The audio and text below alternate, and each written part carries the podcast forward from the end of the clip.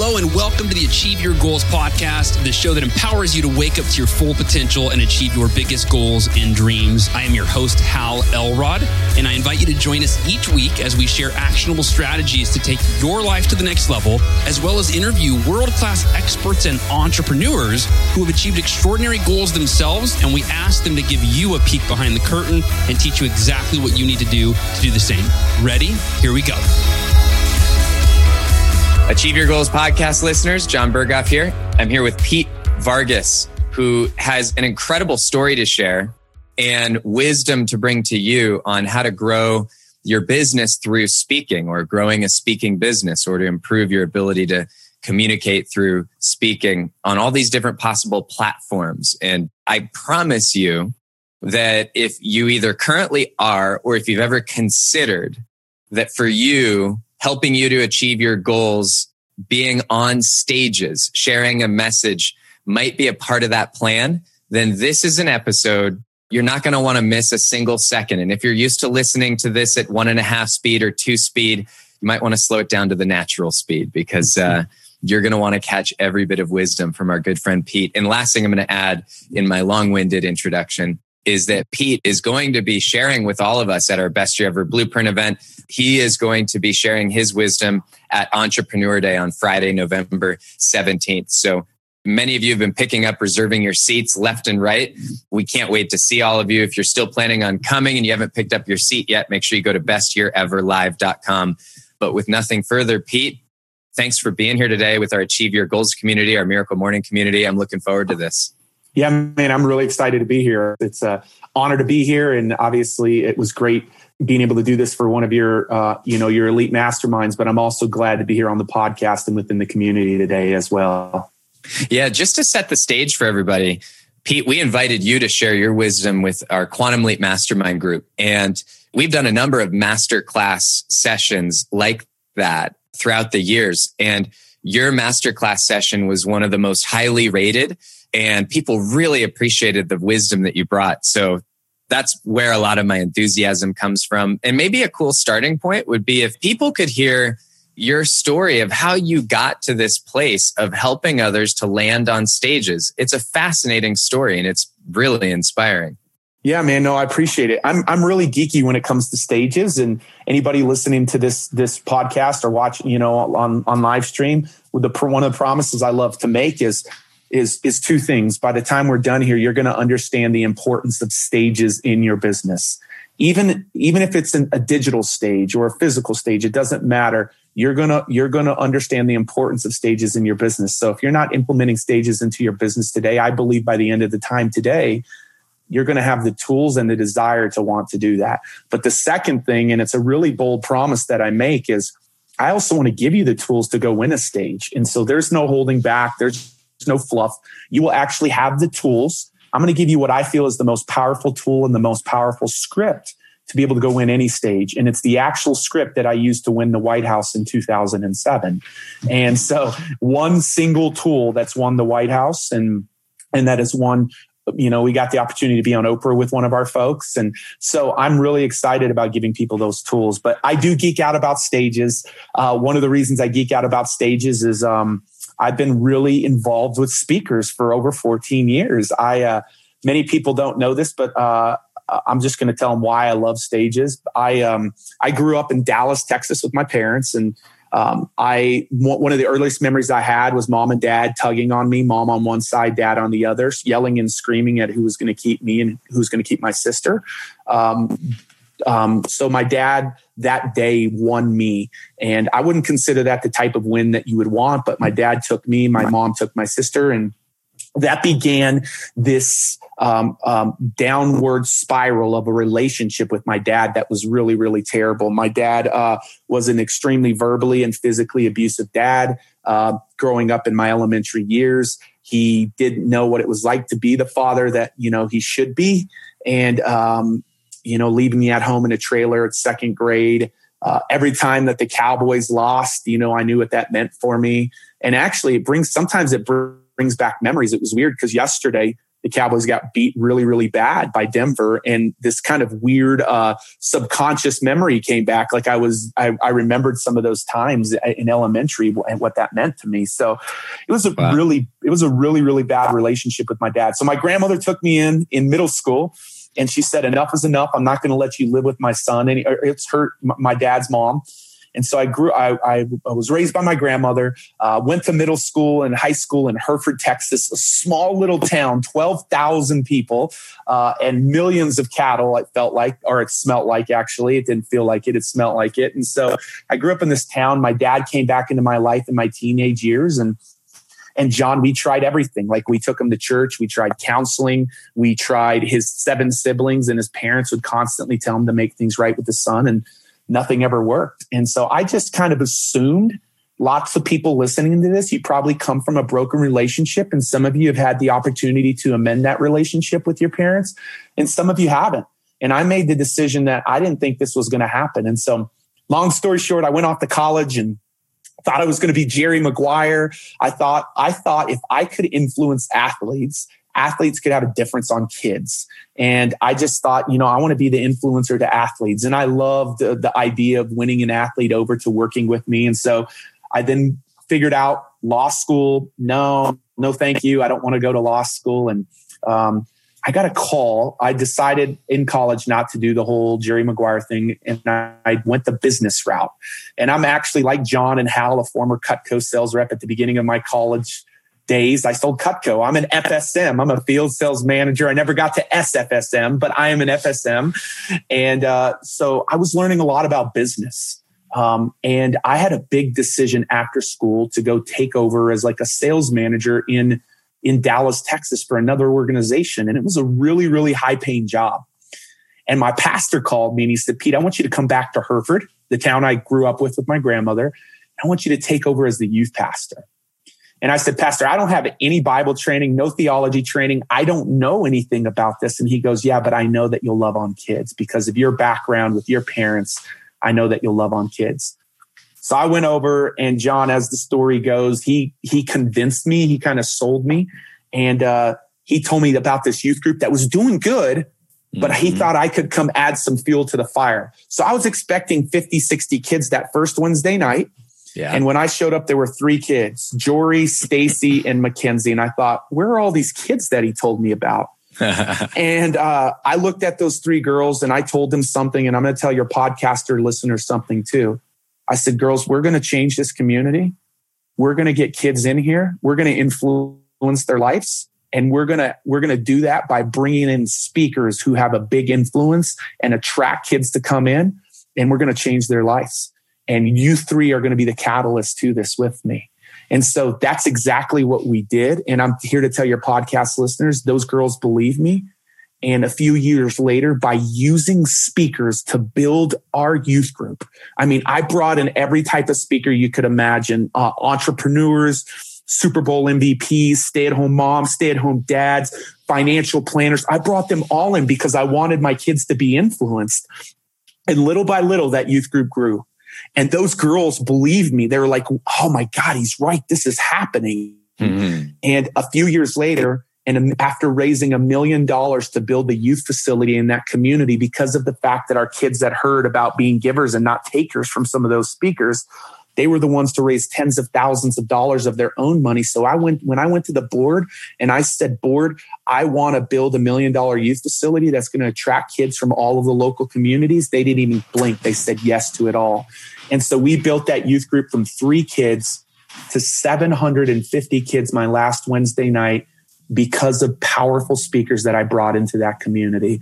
I've mm. actually married two out of the, I've officiated. My wife said, don't say you've married two out of the three. I've officiated two out of, yeah, that is confusing. I've officiated two out of those three girls' weddings and they believe me. And I'm here to tell your community today, I believe speaking is not just the most powerful way to build your business. I believe it's one of the most influential ways to have on our society and our world today. And I got to see that in my hometown. And so as the story goes, kind of winding down the end of the story about the 25th awesome. speaker, about the 25th speaker that I brought in, his name was Darrell Scott.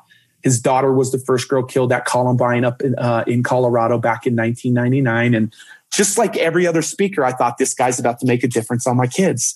And I sat on the front row and he gave his final challenge. And he said, There are five people in your life that you need to go tell them how much you love them because you never know uh, how long they're going to be here with you. And I was mm. so convicted. I thought, I have to go tell my dad.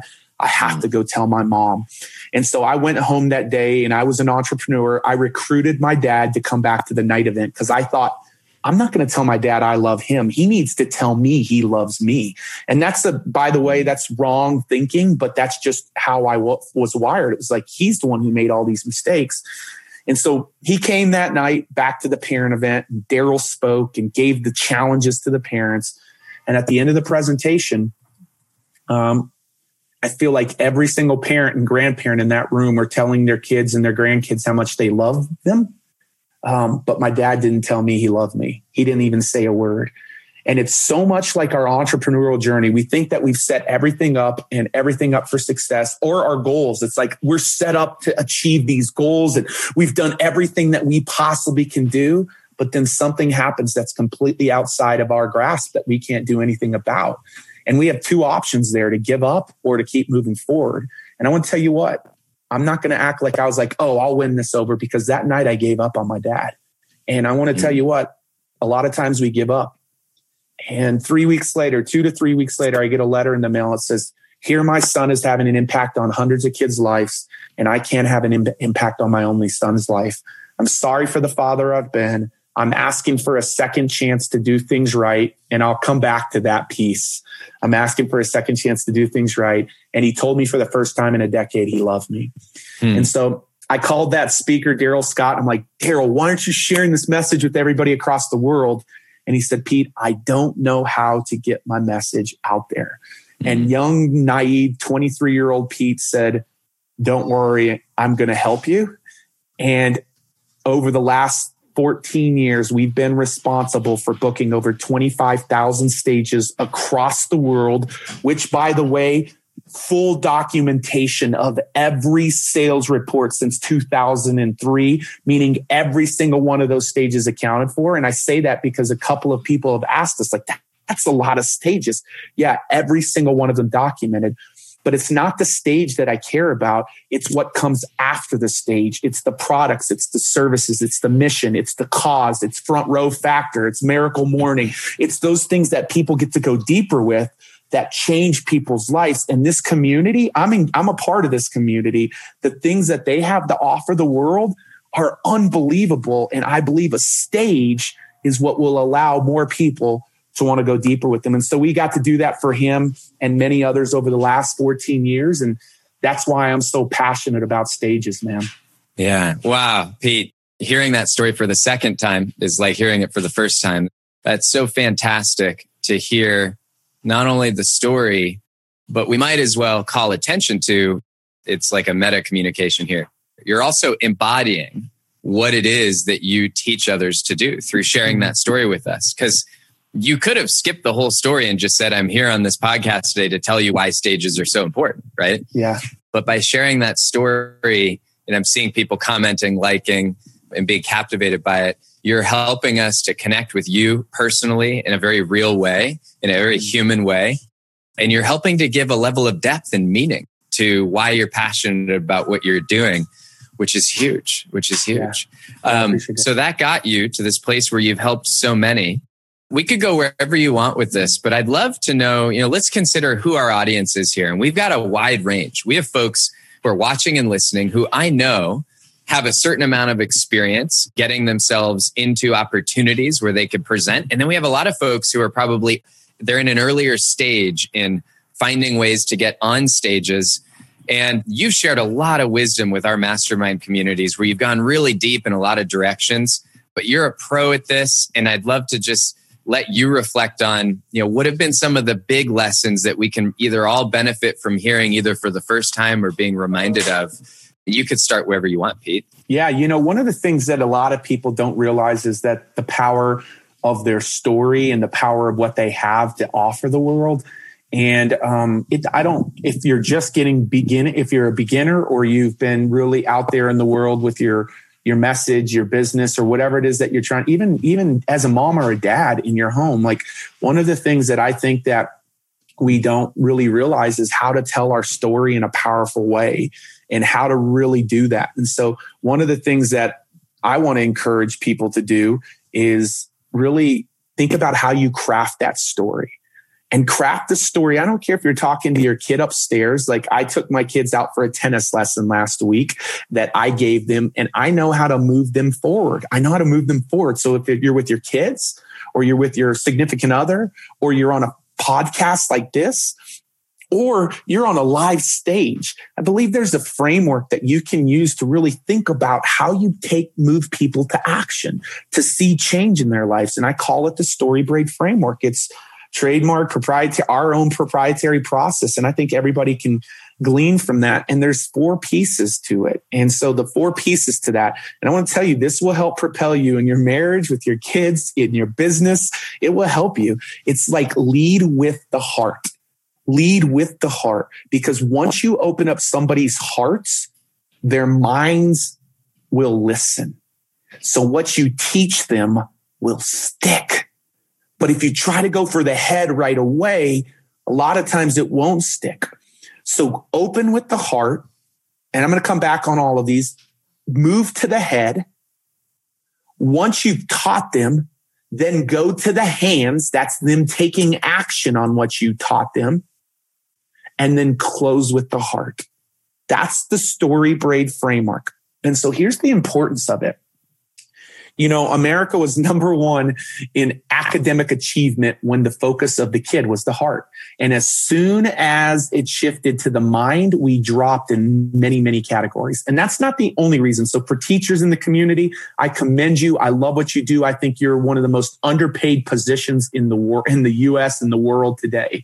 And so this is not a knock on education. It's a knock on the philosophy of behind education is that when the shift took place from the heart to the head, all of a sudden the academic achievement went down. And that's ironic because you think when you go to the mind, academic achievement should go up. It's kind of mm-hmm. counterintuitive. Mm-hmm. And so what took place is the focus of the heart left. And it's the same in talks and it's the same with academic teaching. It's like, don't start with the head, start with the heart. And so there are three critical component pieces. Robert, I think Robert asked a question a little bit ago is like, what are the pieces? And I'm not seeing the questions like I did, but what are the pieces that help us really in story? And here's the three pieces. I want you to hear them. People want to have human connection with you. They want to connect with you. How do you connect with them? You tell them a story. You talk about your family. You dance, you laugh, you, you freestyle, whatever it is your style. Like I'm not going to be dancing on stage. I'm not going to be rapping on stage. I'm not going to be singing on stage, but you will see the picture of my family on stage every single time because it's why I do what I do. And 60 to 70% of the audience also has kids. So they connect right away. So human connection is the first piece of that opening heart. The second piece of that opening heart, and I've listened to this story. Go back and listen to the podcast where Jon interviewed the gentleman on the hero's journey. The problem is people don't usually take the hero's journey into their talks or their speeches. So the second piece of this is the hero's journey. And that is the one thing that you want to know is people want to know you know what it feels like to walk in their shoes. You just have a solution or an answer that they don't know about. You slayed the dragon and you defeated the giant. So as soon as they understand, if you skip this part, you've missed it. As soon as they understand that you know what it's like to walk in their shoes, then they hear that you've just slayed the giant or defeated the you know you know slayed the dragon defeated the giant they're all ears their heads are open. They understand that there's a gap in their life and you have the answers and you're about to teach that to them. That's the second piece of the heart. The third piece of the heart is actually showing a little bit of the highlight reel or the social proof. Like you want to show them that you've done what you did in your own life. How did I do that a minute ago? I told you I've booked 25,000 stages across the world. You, you give some of the social proof once you've connected and once you've shared your story. If you can do that, that opening heart piece, it is critical. Then and only then do you shift to the head. And I want to tell you what, Jon will see this. Jon will be able to see my teachings in great detail on Entrepreneur Day. If you haven't picked up your ticket for that weekend, Hal and Jon are, are, are and the rest of the team are, they're, they put on an amazing event. And I'm going to go really deep into this then. But I want to tell you the second piece is that head you now have the opportunity to go teach for three to five critical steps. And these three to five critical steps are how you got the results that you did in your life, your business, your relationship, whatever it is that you're in the market doing. It's the three to five critical steps. This is your proprietary process. That is the second piece of that, Jon, is, is the second piece. The third piece, and I'll, and I'll, and I'll bring this full circle. The third piece is give a call to action. Have them take some action like give them something for free, challenge them. What did Darrell Scott do? Darrell said, go tell five people how much you love them. And guess what I did? I went and told my dad that. Darrell told my dad, go write your kids a letter. Guess what? My dad went and did that. When you get people to take action, they will if you go in this sequence heart, head, then hands and then bring it full circle with the closing story. Close the loop, close the story, uh, at the very end that drives it all home. I'm telling you, if you will do this and apply this even with your kids last week in a tennis lesson instead of like telling keaton and mia what i needed to do like i was teaching them forehands for the very first time. And instead of getting the technicality of the forehands i helped them speak to their hearts a little bit. I helped them understand how dad's forehand was the strongest part of his game growing up. And that's what made dad so powerful as his forehand. And that's why we're starting here. And then i got into the technicality of teaching them the forehand. I even applied applied that with my kids in a tennis lesson where they might have been bored or they might have been like, oh, I don't want to know this technicality of this forehand. I brought the forehand to life with my kids. And so whether you're on a stage in front of a thousand people or you're on a stage with the most important people, which is your kids and your wife, this is something that you can use in any area of your life, Jon. So that's what I would really encourage the audience to grasp onto. Pete, this is really, it's awesome to have you break this down for us. I want to comment on something and then I want to come to a question that was just posted in the live stream. And I reposted that question, Pete, in our own chat box that you and I have. Oh, cool. Um, and you'll see it there. It's about vulnerability. So as you're finding that, I just want to reinforce something that you just said for everybody. You know, this idea of leading with the heart. So I, I as an entrepreneur, I often find that when I experience something that works, I don't often need to see the data or the science behind it because I feel like if I've seen it work, I've seen it work. And I've not only seen this work, but I've also had the fortune of being taught by teachers who are actually leading researchers and scientists on the topic of emotional intelligence. One of them was a professor of mine, Richard Boyatzis, who his MOOC on Coursera, I think has had almost half a million people or more go through it. He's the leading teacher on emotional intelligence. And he has a video. I think you can find it right now on YouTube. And Pete, again, you might already know this or you certainly know it through your experience. But I just want to share with everybody that there is research that is being done. And we've only known this for the first time in the last couple years. We know more about how the brain and the body work than we've ever known. And there's research that they're doing right here in Cleveland at Case Western Reserve, where through MRI imaging, scans of the brain and of the body, what we're seeing is that when people are in an audience of any kind, it's really, this is just a human connection science. When people are connecting in the workplace, and this applies to presenting and speaking, you know, we often get either tempted or drawn into having a very analytical or left brain conversation very quickly. And what Richard Boyatzis and his team of researchers are now proving out, which is something that intuitively we've all believed, but neuroscience and the positive psychology field are really giving us a lot of evidence for this. They're showing something really interesting, which is first of all, number one, that we are not able as human beings to simultaneously have a left brain and a right brain conversation at the same time or what we might just call a head and heart conversation simultaneously. What we do is we actually switch back and forth very quickly between the 2 mm-hmm. So that's the first interesting discovery. But the big one, Pete, that really reinforces what you're sharing is what they have found is that if a speaker or a communicator starts off on the left side of the brain. And just imagine any meeting of any kind, any presentation of any kind, whether it's one on one or one to a thousand if it starts off analytical or left brain or too logical, what they're finding is that it's actually very difficult to get over into the heart, to get over into that human centered connection, to get over into that place where we connect at a deeper level, where there's a deeper sense of purpose or meaning or values or any of these human centric values that really we connect to those when we get into the right side of the brain. So what their research is showing is that if we start off too analytical, we actually struggle ever to get into a relational side. And they're also showing that the inverse is true, that if you start on the relational side, it's exactly what you said. They're actually finding that if you connect with people in a deep, meaningful, value, human centric way, which you could call that right brain, you could call it heart, whatever you want, they're finding that people's ability to then have an analytical conversation, it's not just a little bit more effective, but in some cases, it's exponentially more effective. So there's uh, people want to find it. They can just Google Richard Boyatzis emotional intelligence. They'll see this research. But I just wanted to point out there's actually real scientific evidence that is proving out to be true. What a lot of us may hear and think, well, it sounds nice, and maybe we've seen it to be true. But when it's backed by a level of evidence that is uh, really hard to deny, it gives you a lot of confidence in saying, hey, I really should try and take this approach with my work. Not that it's as easy to do as it is to just talk about.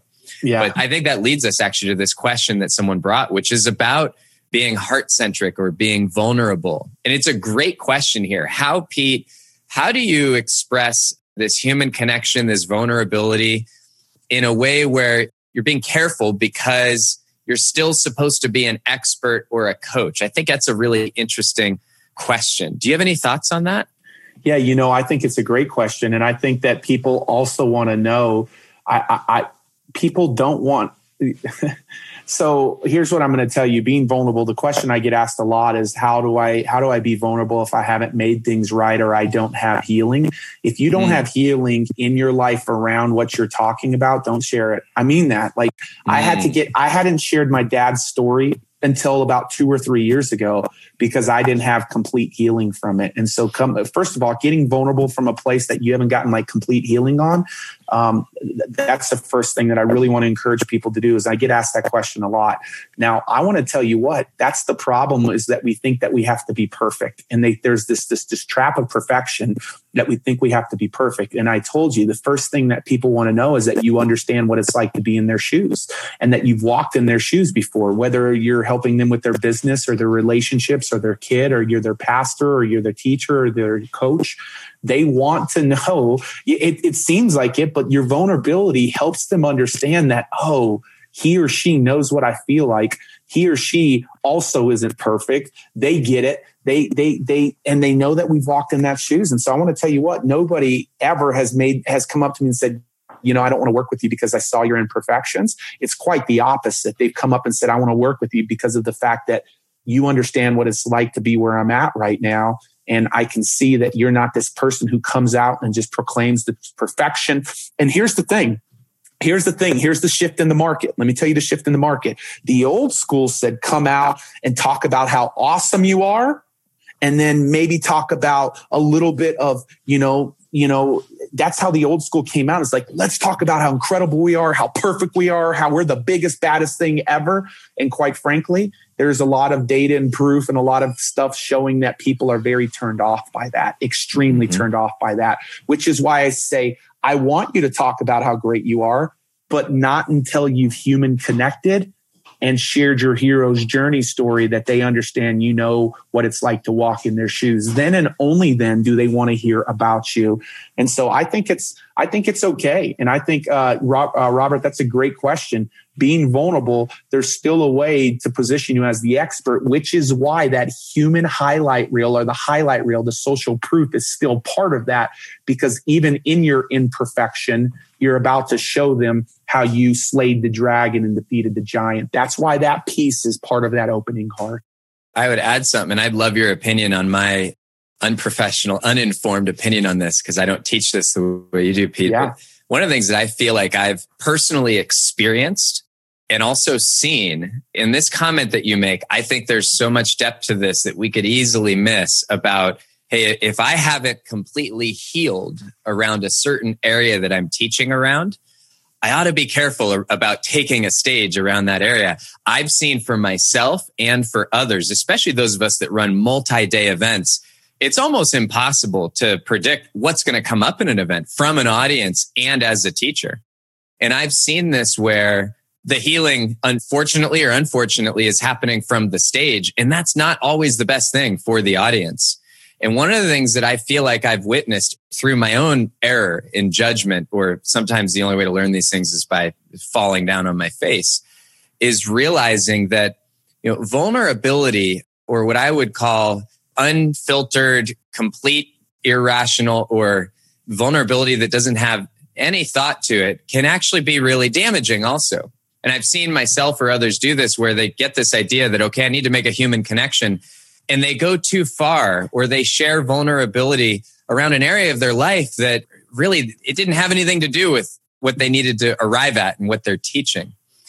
I'd be curious what your thoughts are on that. And I would also add I would suggest to everybody that in your own journey of figuring out how do I create more of a human connection, that if you're going to make an effort to connect in a way that you've never connected before, maybe one of the most important things you could do is make sure that before you do that in front of people, that you rehearse it multiple times in private. And what I've taught people when we're teaching about speaking, just purely the art of communicating is when rehearsing something, and this could be with an audience of any size, even one person, your spouse, your kids, if you want to have an emotional impact, if you want to make a heart centered connection, you have to actually be able to create all of the emotions necessary in private when there's nobody else there. So that if you want to reconnect on stage without the story taking over and the emotions grabbing control of you, it's really a practice in mindfulness. You actually have to rehearse getting into the story, connecting with the emotions that you want, not letting them take over, not letting the story take over long before you're doing it in front of others. So that's my advice on this topic. I think it's such a big topic. I wanted to just share how I've learned through my own mistakes there that there deserves a little bit of preparation on this. You have any thoughts you'd add to that? Yeah, Jon said two really important things there. And that's why I say the reason that a lot of times they see your in, imperfection in an unattractive way is because you haven't healed from it yourself. So it's not sharing that story, it's that you haven't healed from it, that you're not sharing it in a powerful way where they can find themselves in it. You're sharing from it in a way that's like, oh my gosh, he's, I feel, oh gosh, like it's just like he, you can tell somebody hasn't healed from that story.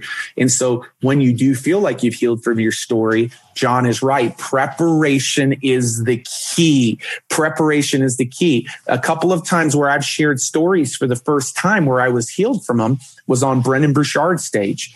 I shared my three minutes and I practiced more for those three minutes than I had ever had probably in my entire life. But you could also see the people who took the stage that hadn't practiced and that it just felt like a, a mess up there. Like it was like you, they were just like, uh, and I don't mean this in a disrespectful way, but it was just this vomiting, and everybody's like, oh, and it, there was no practice. And mm-hmm. I think mm-hmm. that's a really important thing. Like, I, I just think that's so important. Make sure you're healed first and foremost, and that you've gotten you've gotten reconciliation around that. But then make sure that it's something you practice. Like I practiced it, and uh, and I do want you to know. I get asked the question a lot. Hey, Pete. Um, what if I'm telling a story about something or someone or an instance in my life that could offend that person? Before I ever told the story of my dad, before I ever put the video on my website that talks about my dad, I actually called my dad and I said, Dad, I just want you to know I feel like I'm supposed to share this with the world and you're a part of it but I always am going to honor you in it, dad. It's not going to be, they aren't going to hear about the bad dad. They're going to hear about the great dad that you've become as a result. And so I actually had that conversation with my dad too. So I just want people to know that's, those are a lot of questions that people get asked around the story side of it. So. Mm, that's awesome. That's a great insight. So Pete, I got two more questions for you as of right now. Yeah. One of them is for anybody who's listening, any advice you could share when they hang up or they're done listening to this episode actions they could take to immediately get onto a stage. You could take that any direction you want. And then my follow on question is going to be when they do, or for anybody who has access, the most important advice you could give them on how to capitalize when they are on a stage. That's cool. Yeah. So on the stage, this is my genius. This is my sweet spot. This is what I love. Like, uh, I want you to know that there's people out there that don't know how to get on stages, but they have the product suite that when they actually do get on a stage, people want it. So I'll give you, uh, I'll give you a perfect example of someone. I want to use a case study to teach here. So mm-hmm. uh, a good friend of Hal and I's, Nicholas Kusmich, one of the best in the world at Facebook advertising, amazing guy, was really on a journey to find stages. He had the suite of products. He had the digital courses, he had the intensive workshops, he had the done for you agency, but he just needed stages. And so I'm going to use Nicholas as a case study, and I'm going to use our good friend Hal Elrod as a case study here in just a second. Okay. And uh, that I think is going to really drive home to the community. So, what did we do? What do you have to do to get on stages? There's a few key things that you have to do to get on stages.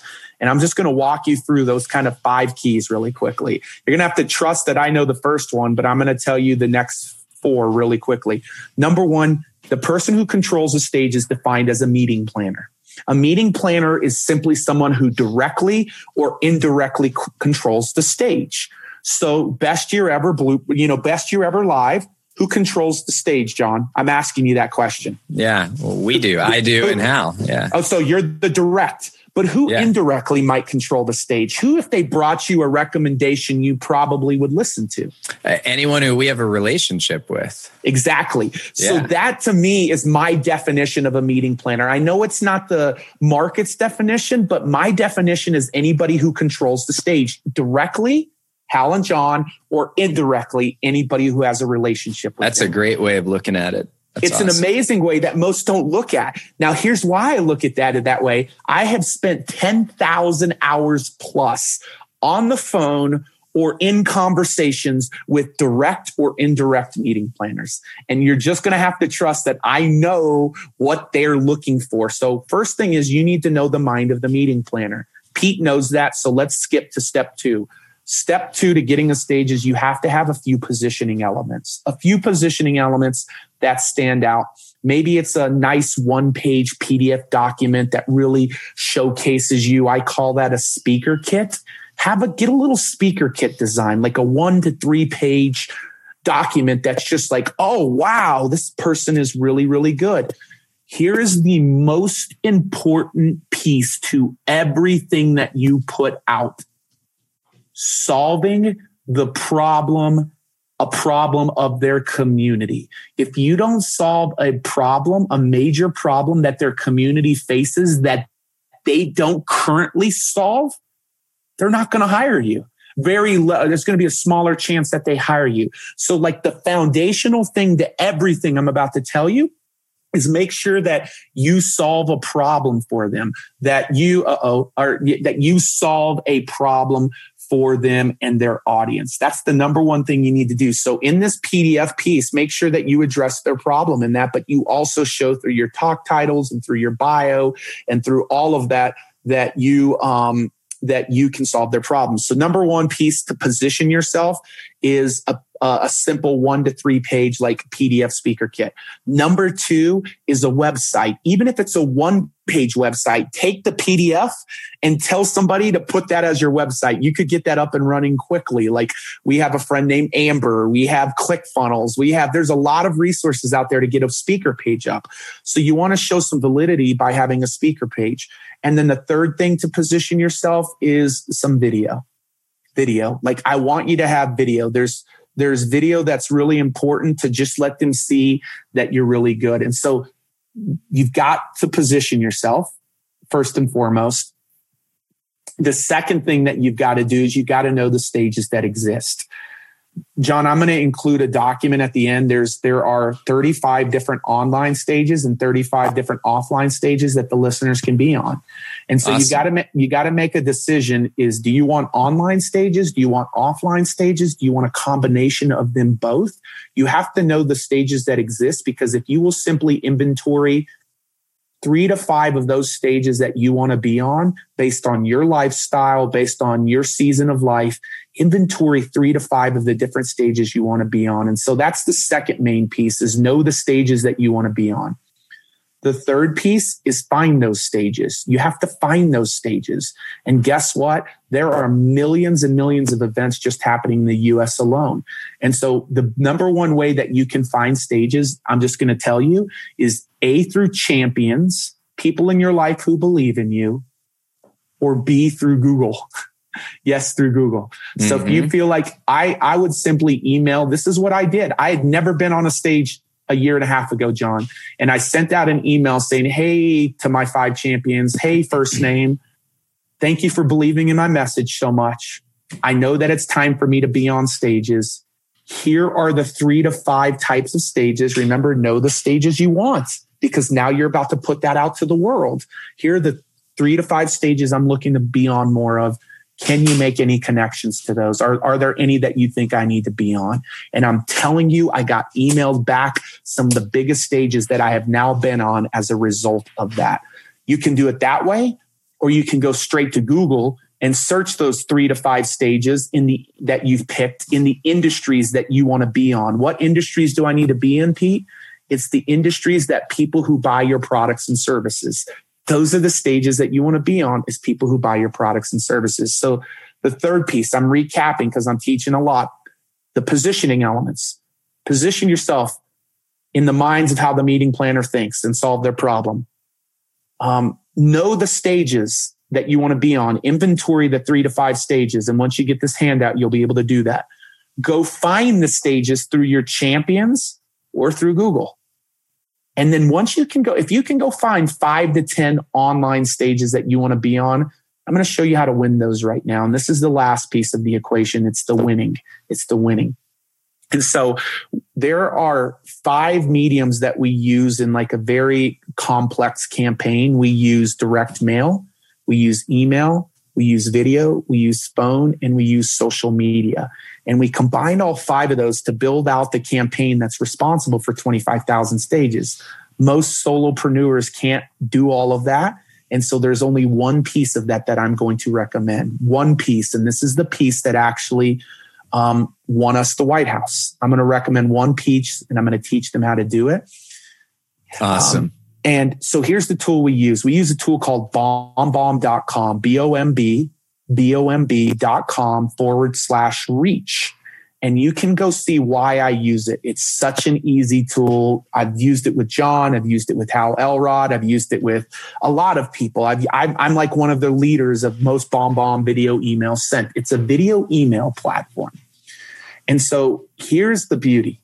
If you can find the stages that you want, I want you to now reach out and send them a video email a video email that's less than two minutes long.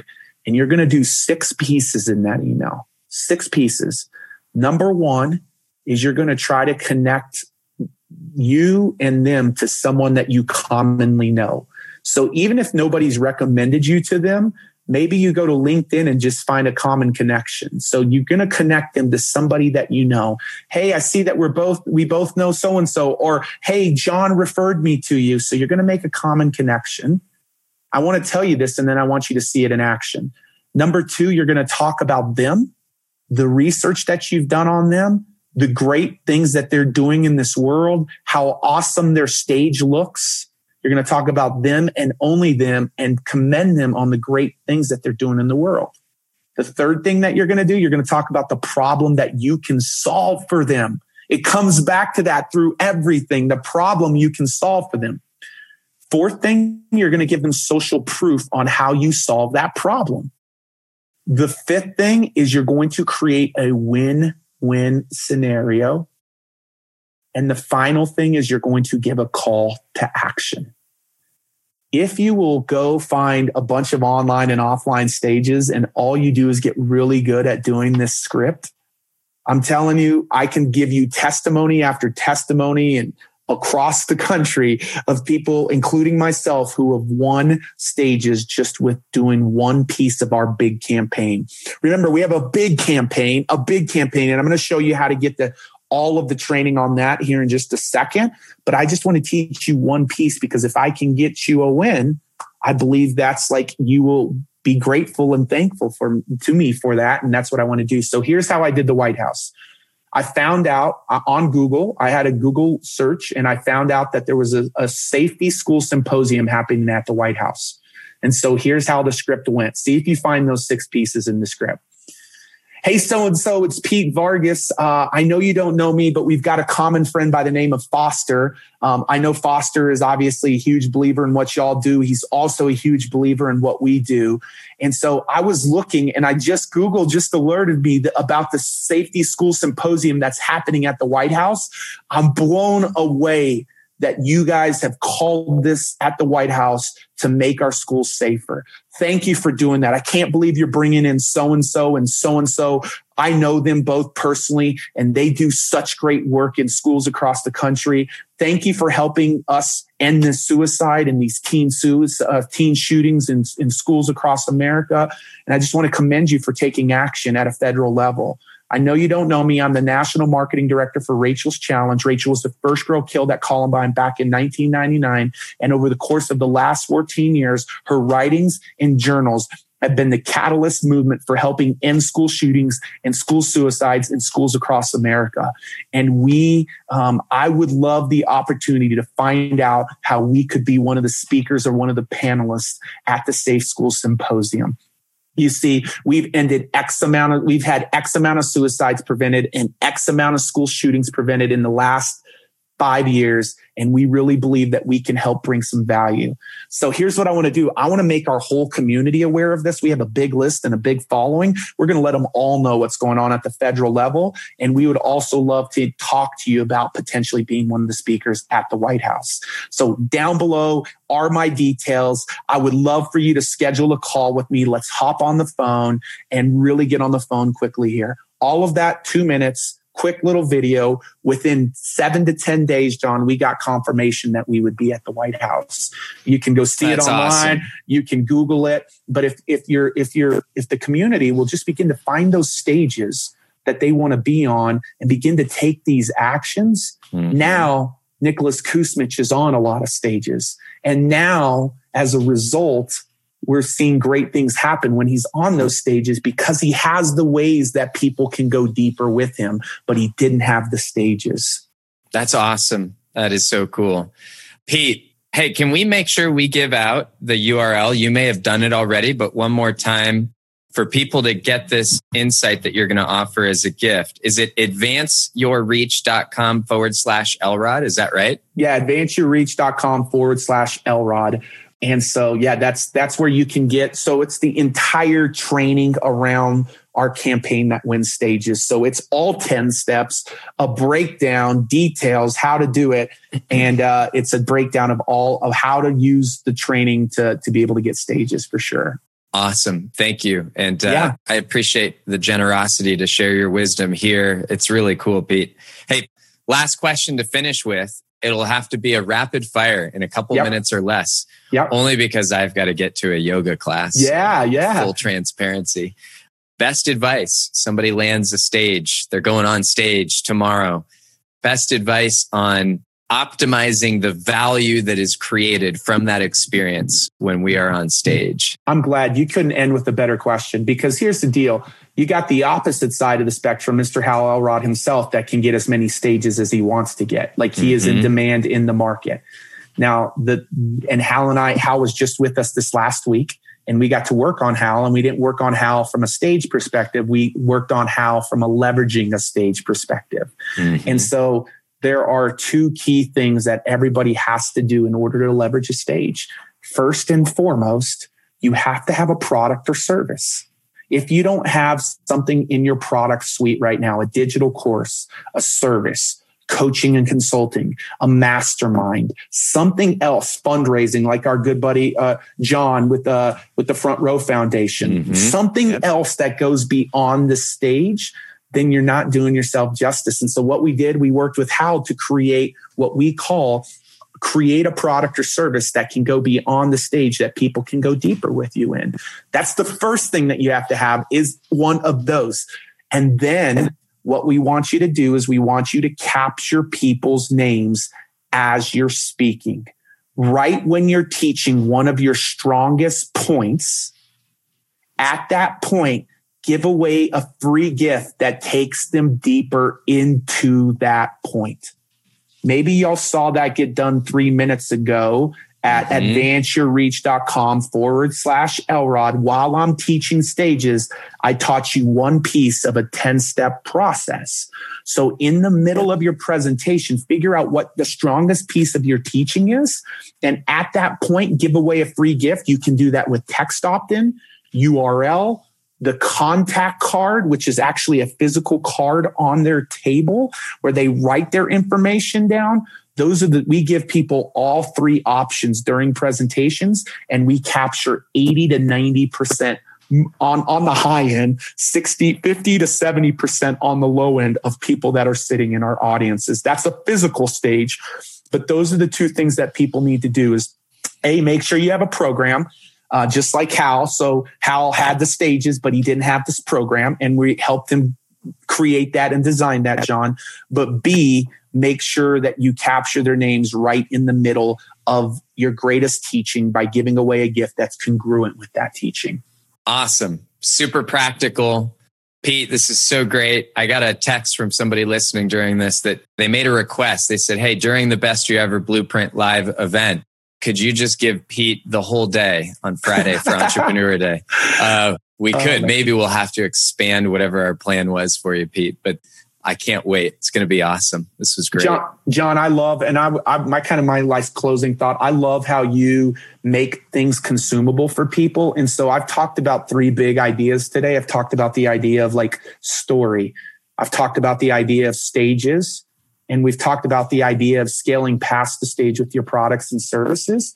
Anybody that's listening to this now or in the future, I would say identify the one today, not all three. Identify the one area that you need to focus on in your business and your life today. Maybe you've got your story dialed in and you've got your product suite and you're like Nicholas Kusmich and you're like, I need stages. Or maybe you got so many stages and you're the road warrior and you don't have your scale dialed in and you need to get that dialed in. Or maybe you're just getting started and you're like, I got to dial in on my story.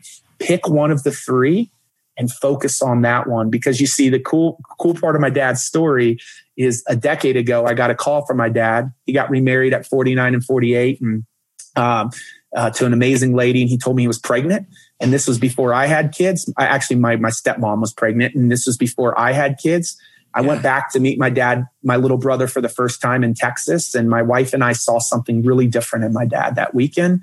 And we were just laughing and cracking up because we didn't have kids. But that day, my dad took me out to the car when we were leaving. Um, he walked my wife into the car, closed the door. He walked me to the car and he said, I want you to know that you'll always be my little boy, but I feel like JT is my second chance to get to do things right. And here's the beauty of that story the beauty of that story is the first time my son heard me tell my dad's story, my son said, How you talked about Grandpa Pete at the beginning is not the Grandpa Pete that I know. It's not the Grandpa Pete that my kids know. It's not the Grandpa Pete that my little brother JT knows.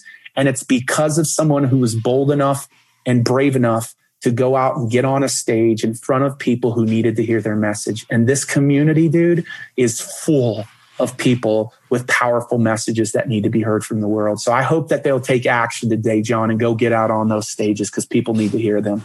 Pete, that was beautiful, buddy. Start with heart, finish with heart.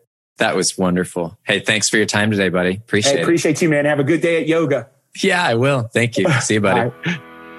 Thanks for listening. To learn more about the Achieve Your Goals podcast and to get access to today's show notes, transcript, and exclusive content from Hal Elrod, visit halelrod.com forward slash podcast. Thanks again for joining us. Be sure to tune in next week for another episode of the Achieve Your Goals podcast.